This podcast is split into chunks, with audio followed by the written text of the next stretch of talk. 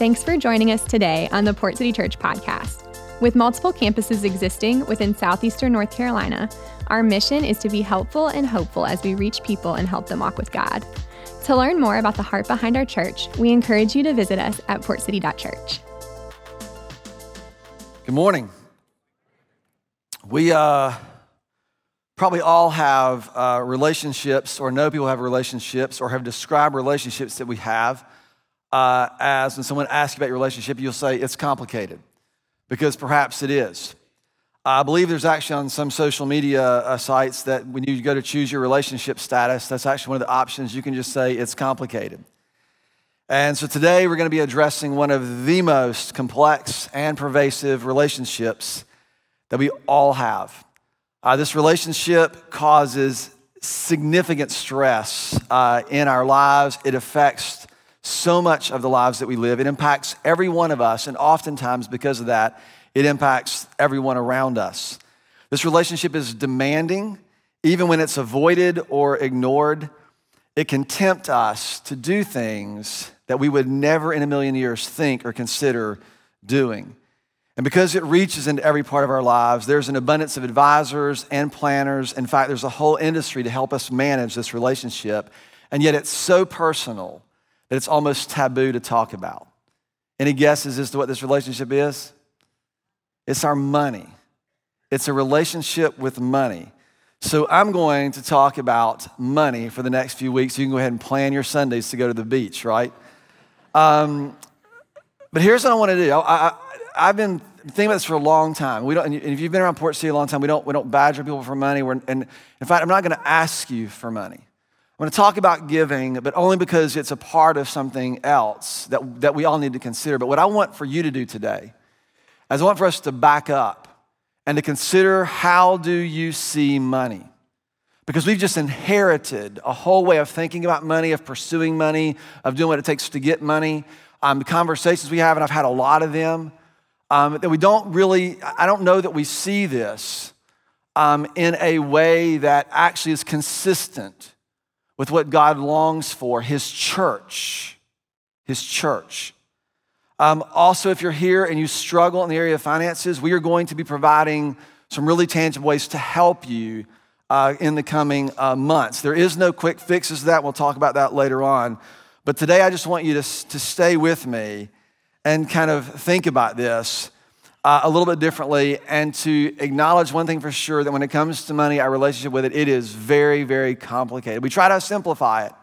And there are some simple financial principles. I understand that. Spend less than you make, you know, avoid debt, you know, save. All those things are super simple. But that is not the reality for most people who live in our sort of sphere of influence, at least not as a church whether it's because of bad choices they've made or difficult circumstances they've inherited. Our concern over finances and the implications of that, right, have led us to a condition most people are strapped with consumer debt. There's a generation who's growing up with an avalanche of student debt that is going to be debilitating to a financial picture and how people are trying to process this and live with this. You have continuing economic news, just doomsday economic news, inflation right? That just continues to creep. Have y'all been to the grocery store? Everything's expensive. And we all know this and we all feel this. And what it does is it just forces us back to sort of hold and protect. It drives fear and anxiety about this and more and more stress. And then what we usually end up doing is just like, you know what? I'm just going to go back to doing what I've always done. We just hold onto it and try to do the best that we can. And then we oftentimes try to figure out how we're going to pursue more, get more, so that we'll have all the things that go along with this. And what Jesus' concern about when it comes to money is its mastery over us. It's the fact that somehow we believe or think that if we just had this, we wouldn't have to trust anything else or Him ever again. This is what our lottery list basically is, right? Everybody has a lottery list. If you win the lottery, what would you do? They don't have this? I have one. People think like, Mike, you pay off the church. I'm like, you think I might be in St. John, right? I might be gone. I'm just, I'm just kidding. I wouldn't.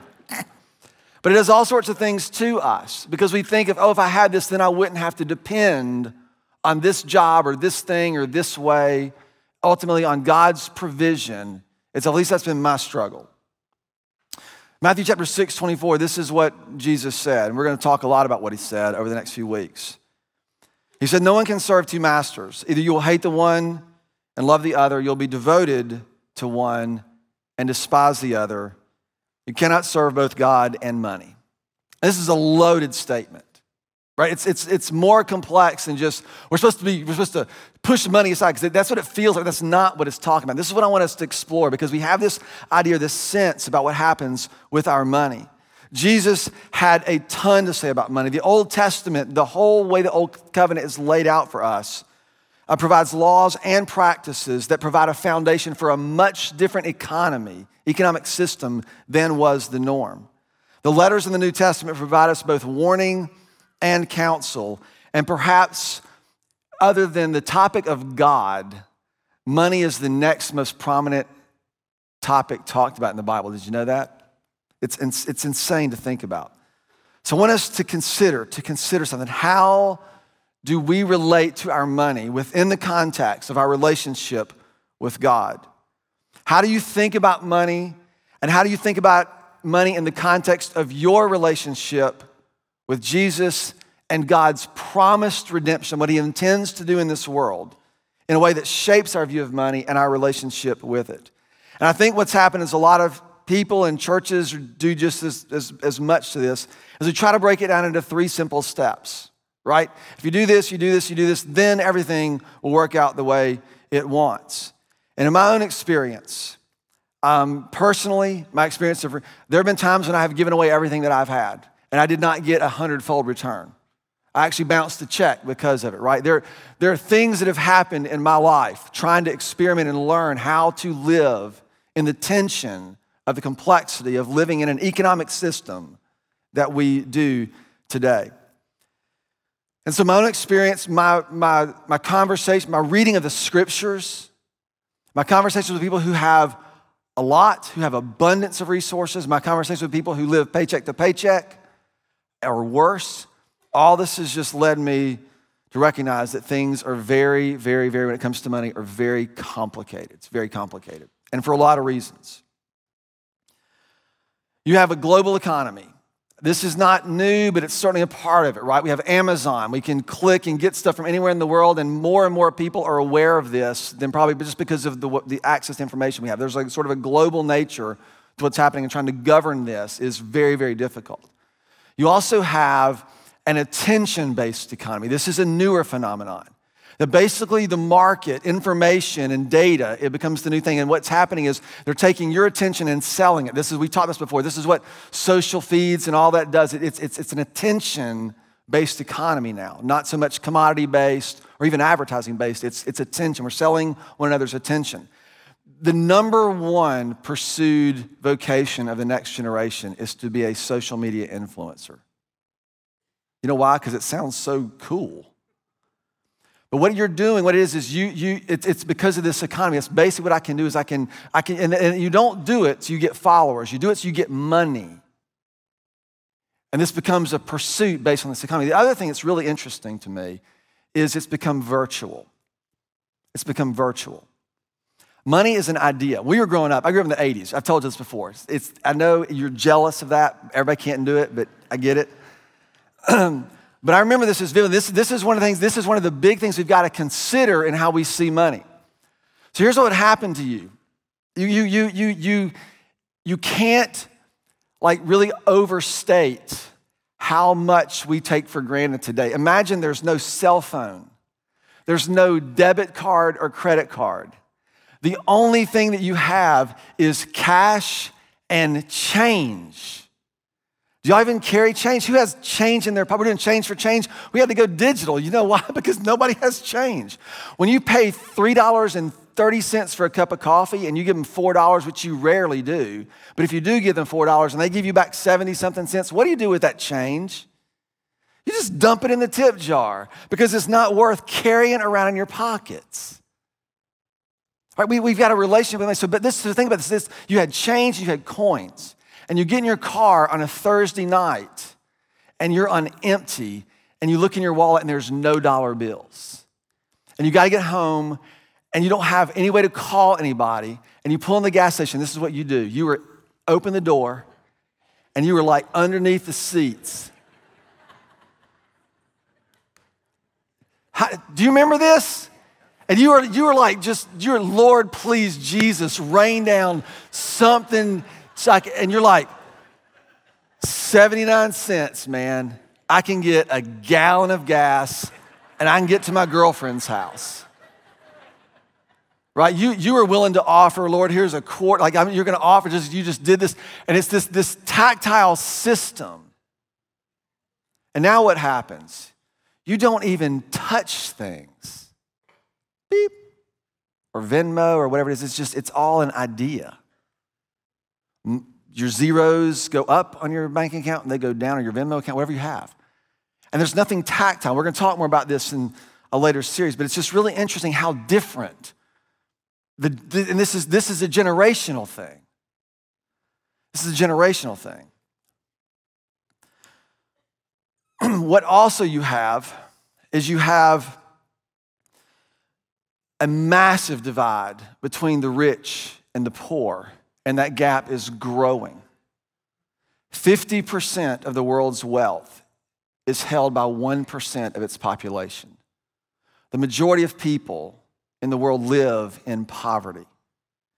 And this isn't, there's, oh, I feel, bad. this isn't about guilt. We, we, we, we, we got to stop all that stuff, or else we can't have a real conversation about it. This isn't about feeling guilty. This, isn't, this is about how do we see money and what it is. And what happens is this growing sense, and there's actually a movement, right? You hear this villainization of the rich all the time. The Elon Musk and the Mark Zuckerbergs and all these guys, you know, Jeff Bezos, you have all these, this sort of demonization. You know, we like, we don't like the rich, but we all want to be rich because we would, of course, do better if we were rich, right? That's, that's the idea. And with that, to sort of led us to a sense of entitlement. You have people, particularly the next generation, who grow up, who have gotten students' debts and credit card debts, and they act like they are victims of this because they made choices they made choices and they knew what they were getting into. But did you also do have predatory lending? There are markets that actively target people who they know cannot pay back loans to lock them in and to continue to turn over cycles. All this is happening. This is all true. It is very, very complicated. How are we feeling about coming to church this morning? When it comes to our money, we have all kinds of emotions, right? Our emotions are all over the place. Sometimes we feel defensive, sometimes we feel protective, sometimes we feel like deeply secure, sometimes there's a sense of pride, sometimes there's a sense of superiority, or we feel shame, or we feel guilt, right? We don't give enough, we don't save enough, we don't have enough. For those of you, right, who are hand to mouth, you felt there's never enough money to ever get ahead or to do what you want to do. And for those of you who have money, there's never enough for all the people who are asking you for it. And so, what do we do in this? Right? What do we do with this? We just sort of pull back. And you know, it's interesting because you can sort of think about this, and, and in essence, there's a lot of passages that talk about this. One of the things that you'll find that's the counsel is, um, you know, hear, and we'll read this in just a moment, but you know, um, uh, you gotta you gotta be a good steward, and all these things are important. And he says, you know, um, if we, if we learn to be content with what we have, right, if we just have food and shelter and clothing, then we'll be fine. And I think in theory, that's a good idea. Like, right, if you think about it, if you go, oh, that's not complicated, here's why we would say that, because, and this is how I want you to think about this. All we want really is enough, is to earn enough, uh, earn enough money to easily provide food, shelter, and other necessities. Would that be a fair statement? If you could just easily earn enough for food, clothing, and other necessities. You know what this breaks down, right? It breaks down in what's easy. It breaks down in what's enough. It breaks down what kind of food you want to eat. You want rice and beans or do you want like a nice restaurant? It breaks down when you try to think about other necessities. Do you need a three cars or do you just need one car? Do you need elect like what how do we break this down? So we have to have all kinds of ways to scale and measure this. And most of the time, it's usually the sense we're just going to put our head in the sand and just pretend that we're back and we'll go, oh, I just got this and I bought this house and I did this and I did that and I did this. And now here's my financial situation. And I'm going to have to just deal with this. And I think there's a different way for us to, to consider this. The New Testament actually does not condemn the rich. There is no class warfare in the Bible. So you can take that bullet out of your gun. There are accommodations for abundance throughout the scriptures. There are warnings, however, like this Luke chapter 18. How hard is it for the rich to enter into the kingdom of heaven? Indeed, it is easier for the camel to go through an eye of the needle than for someone who is rich to enter into the kingdom of God. Y'all have heard that before? And here's what we start doing How rich is rich? And is he really talking about a needle? I've heard like there, was a big gate in Israel. You know, I've heard all that. We're trying to make this thing bigger so it's easier for us to be rich and get this, right? It's a win win. Don't you feel that? Because if it's harder for the rich person to get, well, I don't want to be rich in that way. I want to be rich enough to do this, but not rich enough for that. As we all have this idea. It's interesting that there are two other kind of accommodations. He gives two categories of people. This is in 1 Timothy. One is for those who are rich, and the other is for those who want to be rich. Does that leave anybody out? Yeah, okay, yeah, right. That was funny.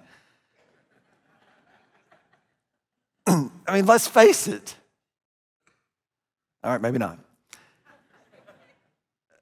1 Timothy chapter 6, verse 17. Command those who are rich in this present world not to be arrogant, nor to put their hope in wealth, which is so uncertain, but rather to put their hope in God, who richly provides everything for what? What? For our enjoyment. Command them to do good to be rich in good deeds, and to be generous and willing to share. And in this way, we will lay up treasure for themselves as a firm foundation for the coming age, so they may take hold of the life that is actually truly life. And what you need to do is, if you're kind of in that category, you just need to wrestle with that.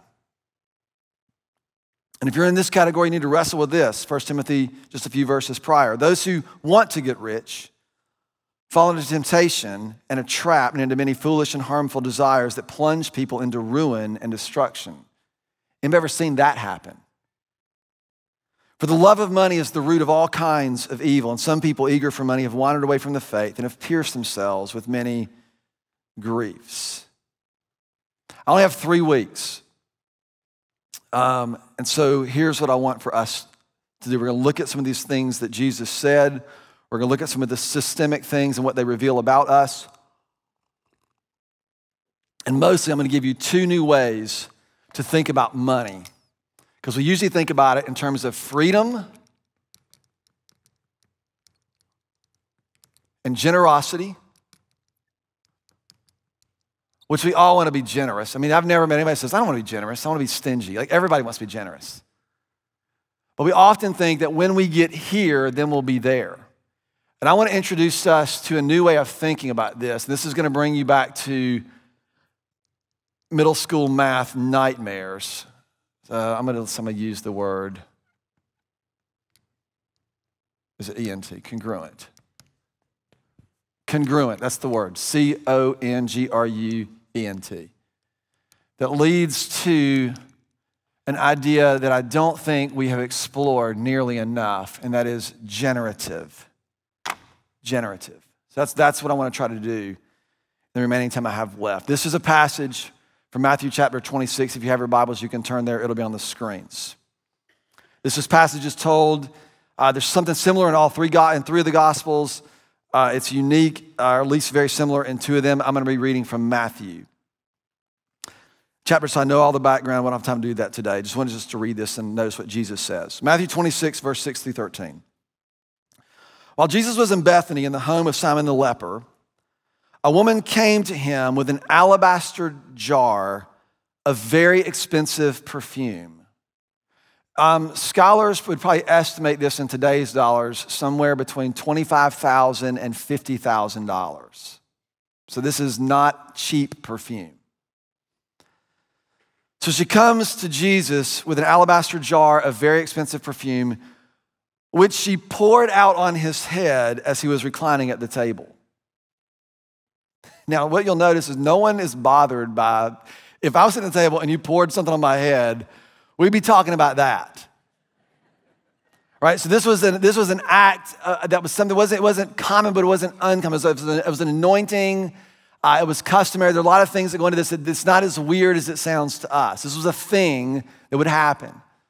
So she comes in and she breaks this, this perfume and she anoints his head with this $50,000, $25,000 bottle of perfume. She's like, right? Think like that's what it'd be like. I'm just kidding. That's not what it's like. Verse 8. When the disciples saw this, they were, what? They were indignant. Why this waste? They asked. This perfume could have been sold at a high price and the money given to the poor. Now, you would think Jesus would say, Amen to that. Right? Isn't that what we think? Aware of this, Jesus said to them, Why are you bothering this woman? She's done what? She's done a beautiful thing. She took a $25,000 bottle of perfume and she wasted it on Jesus' head. That money could have done so many other things. She's done a beautiful thing as Jesus. The word is, is kalon. It's, it's a Greek word, and, it, and it's, it's more than just beautiful. What we know, I'm going to explain this, but what we know for sure is that from the, the amount of money that this jar was worth did not concern Jesus. He, didn't, he, didn't, he, didn't, didn't, wasn't concerned about that. The scale that we are most likely to use to determine how God wants us to use our money is completely undermined. Isn't that how most of us think about this? You come into a church, they bought those lights, they could have done this. They built this building, they could have done that. You know, you, you bought this car, you could have done that. You bought this house, you could have done that. You ate this meal, you could have done that. Isn't that how most all of us like try to justify or rationalize? No, just did we not think about this way? And Jesus just turns it on its head. So, what is he saying? What is he modeling? What's happening here? The value in the beauty isn't undermined because that money could have been used for something else right? The goal isn't to minimize every dollar that you might use for pleasure or for joy or for risk so that you can maximize every dollar that goes to alleviate suffering or poverty. Did you, did you hear that?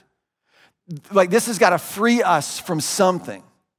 So you're not always wrestling with purchasing something that's just, I like this, or feeling bad that you enjoyed something. And I'm not, I'm not trying to judge, I, mean, I want to just sort of push. It's, it's complicated. It's complicated. It's com- Are you getting this? It's complicated. But this is really important for us to consider because the thing that God is doing in us with regard to money has to do with mastery and dependence and trust. And we are called to prioritizing something more than our own financial freedom and something more than our own financial peace with regard to our personal finances. There's something else going on. And this is what we have to figure out.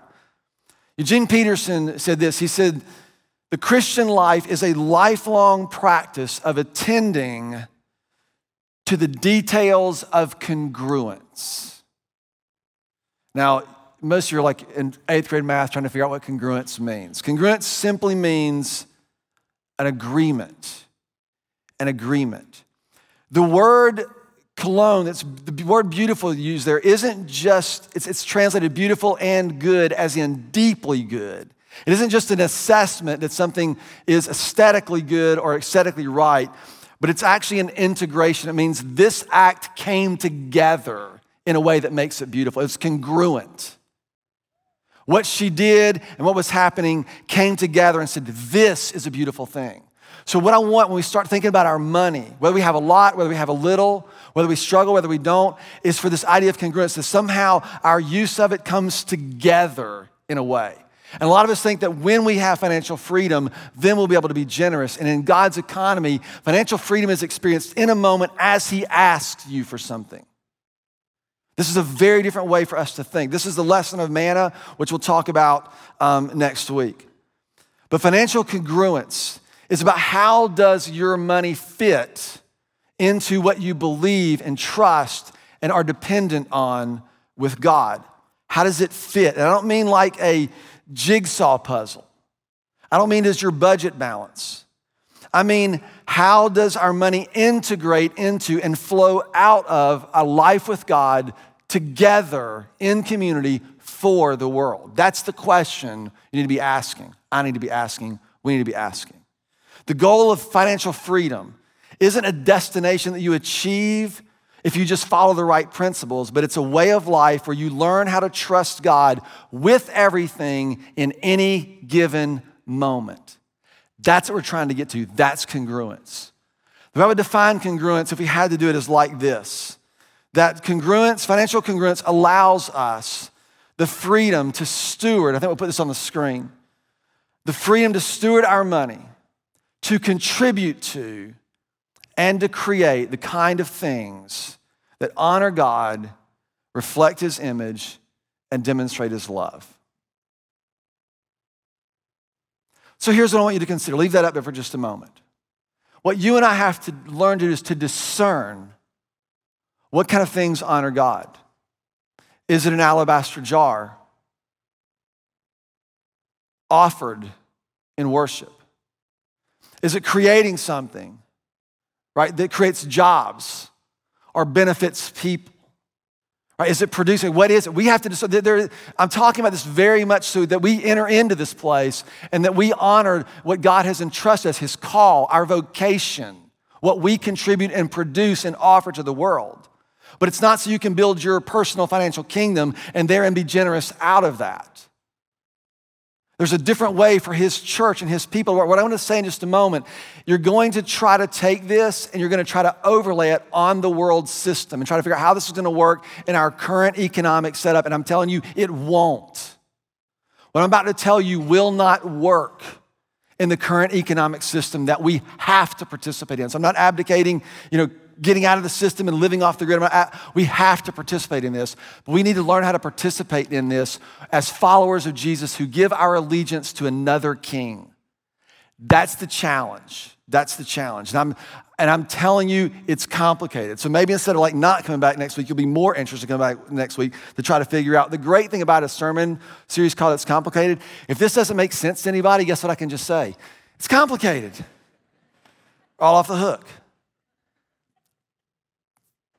God's intention in His world, in your life, in our life, in our community is shalom. It's not human survival, it's human flourishing. It's flourishing. This is why poverty and these kind of, they're not economic problems, they're dignity problems.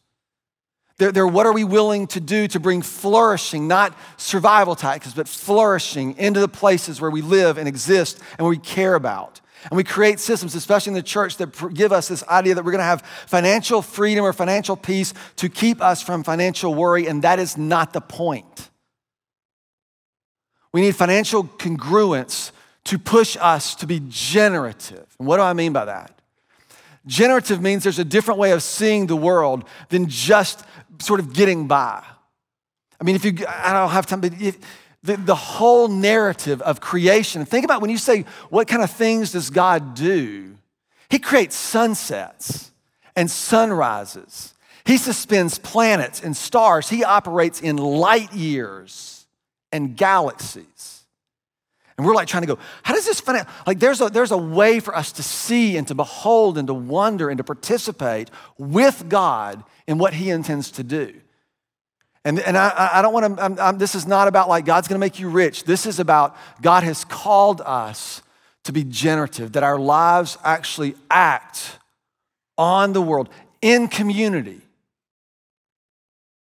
for certain things to happen. Um, Makoto Fujimura, who's an artist, he's written some beautiful books, um, he said this, and I love this quote because this is what gets me thinking. Generative thinking is fueled by generosity, right? Generosity comes first. It's fueled by generosity because so often it so often must work against a mindset that has survival and utility in the foreground.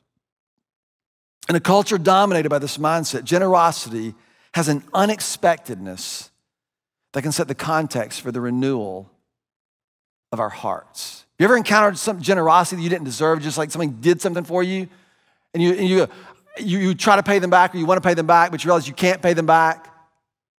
And they're not making you like live as an indentured servant to them. They just, it's just a generous act. Like somehow that, that what God has done for me just feels like that. There's nothing I can do. It's just, this just happened, this, this thing. And when we encounter generosity, there's an unexpectedness, unexpectedness to us that transforms us, that shapes us. This is God's heart for us, His generous love for you. Behold, what love the Father has lavished upon us. We should be called children. It, it changes us. We get to do this for one another in our generosity that, that, that produces a generative effect. He continues on an encounter with generosity can remind us that life always overflows our attempts to reduce it to a commodity and a transaction. You do not go to work to get a paycheck. Right? How many of us think this? It's just transactional. This is, what we, this is what everything in our economic, it reduces it to a transaction or a commodity. And our lives are so much more than this is what God is inviting us into. This is the alabaster jar. What this woman has done is a beautiful thing because these things came together the way they were intended to be. Imagine if your life and my life, if we came together in God's spirit and this thing came together in a way that we said, this is what it's supposed to be. It's good, it's beautiful. This is what I'm talking about when I talk about congruence, this, this idea. That it's not reduced to a commodity or uh, transaction because life is a gift. Life and beauty are always gratuitous in the best sense of the word, right? We live in a world that is just filled with gratuitous violence, gratuitous sex. What if we were a people that just brought gratuitous beauty and hope to everything around us? Like that's, that's what we're supposed to do. So, what is money? What is it? Um, you can add your definition. This is mine. But money at its essence is an agreement, it's a trusted exchange um, based on an agreed upon value, right? That's what it is. You, you give them something and they give you something in return. It is a transactional based thing. And depending on where you are on the financial spectrum, money either works, you know, you either work for money or money works for you. And we've all learned the systems and the way to do that. But the problem is twofold. We don't actually trust the exchange, which is why there are so many loopholes to keep anybody from being burned ever. And these always benefit the more powerful position, always. Right, there are systemic problems when we think about our economic system. We'll talk more about that next week. But there's a trust exchange that we don't actually trust, and there's agreed upon value where value isn't actually shared. We don't actually believe that the thing that we're getting in return is actually the thing that we value, especially as followers of Christ. The current culture of our money and our currency is inherently competitive because the, the, the shared value or the agreed upon value is to maximize it. So every dollar has to maximize every dollar in return. There are companies that do things that their companies should never do because they're trying to make sure their stockholders earn the money that they have invested back, even though it runs contrary to the mission. We've all seen this happen. Right? They lay off people, they do this, they, they lose the things that made the company great because they're trying to make sure that they're maximizing the profits. We live in a culture where we maximize, you use interest and you charge interest. Do you realize that the scriptures tell? I can't even get into that. There's some really tough things uh, in here. Um, maximize interest and equity. And equity. And these three things. Is there anything wrong with profits? No, there's not. Is there anything wrong with interest? No, there's not. There is something wrong with charging 18, 20% interest to people you know can't afford it. There is something wrong with that. But is interest in itself wrong? No. Is equity wrong in itself? No. But equity and what we're trying to do in our real estate market will not help affordable housing in our area. It just won't. There's got to be another way to do this. And what I'm telling you, I know everybody here whose money you're going, how do we do this? It's not going to work in our system. It's not going to do it. These aren't necessarily wrong, but I think as God's people, we have to find a way to live and to move beyond generosity to become generative to bring about a hope and a tangible flourishing into our communities and all the places that God has entrusted us with His influence and His call and His heart. And what I can tell you is you're not going to walk out over lunch and figure this out. What I am saying is this is going to require for us to be a generative people, it's going to require some creative thinking. Some of those creative thinking that we can, we can put our heads together, our hearts together, and let God say, God, would you do something in us? Would you help us to see something different? Would you help us to see our money differently? And it's going to require substantial risks. There, there are projects that we're working on. You're going to invest money and money and money, and you're not going to get money in return. What you're going to get is human flourishing. And we've got to decide are we willing to make that kind of exchange with what it is that we offer and give? We have the power to create new agreements. We do. We have the power to create new things that we're going to trust in. And I think to participate in ways that are subversive and effective in bringing God's promised redemption to the world. That's what I believe. The goal isn't just that we're generous, but that our generosity becomes generative.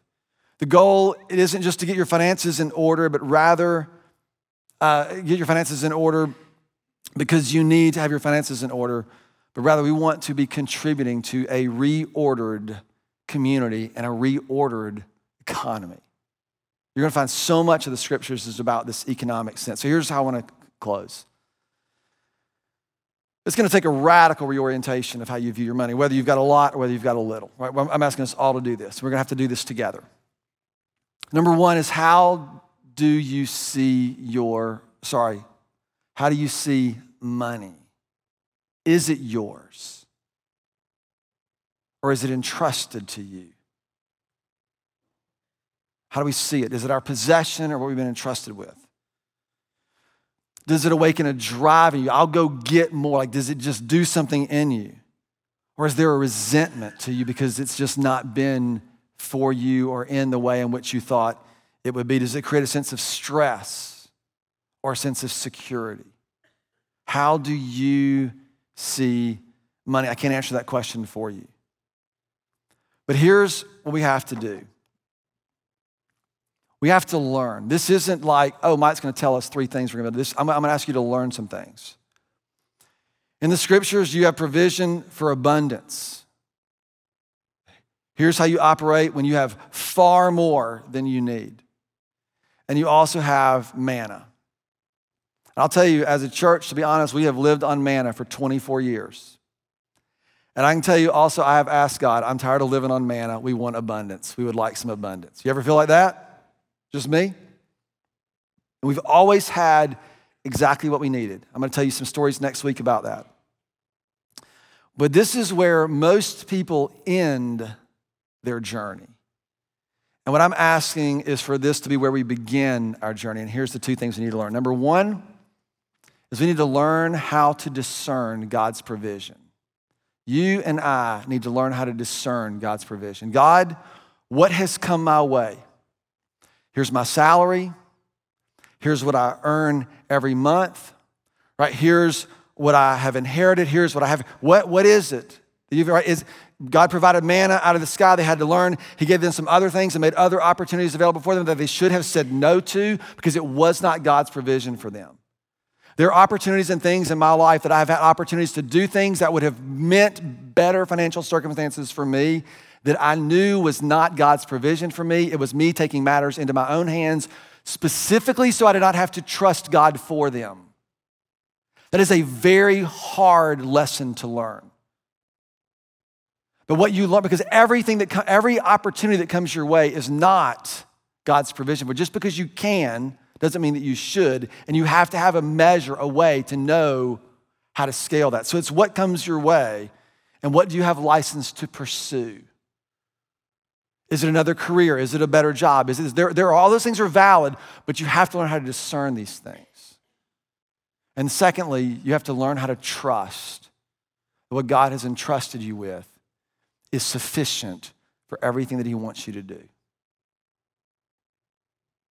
For everything that He wants you to do.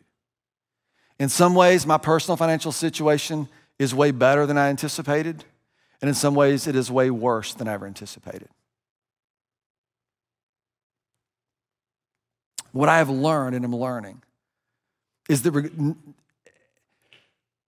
if we learn how to discern, right, what God what is He entrusting to us? What is His provision for us? What do we do and offer this? Right? His heart is flourishing. His heart is for us to contribute our lives to human flourishing, not to build a worry proof kingdom that can survive a hard economy. Right? This, this is the way of Jesus. It's congruence that leads to generative. The goal of financial, you know, of learning to discern and learning how to trust. And the, the goal of financial teaching and financial principles is often financial freedom. So you have enough to do what you want to do. But what we're saying here is it is the starting point of financial congruence for us, for this all to come together in a way that is beautiful. It is beautiful. That's what I want for us to pray and to explore over the next few weeks together. It's complicated, right? All right, can we do this? Father, you in your scriptures have said so much about money. So much. And in our own relationships, we probably talk about money less than anything else. And it is probably hurt us that we don't share both our struggles, we don't share the responsibility of stewarding uh, when we have ample resources. As we just end up sort of feeling our way through, I ask that as a body, as your body, would you open our eyes to see something beyond what we have always thought? That's what I'm asking. Would you give us vision for a way of life with our money? It comes together with what we offer and what you intend in some spectacularly beautiful way, where we find ourselves perfectly provided for and we find human flourishing to become the norm in the places where we get to participate. So, God, give us vision, open our eyes, help us to see. And I ask all of this in the name of our, your son Jesus, who is our King. Amen.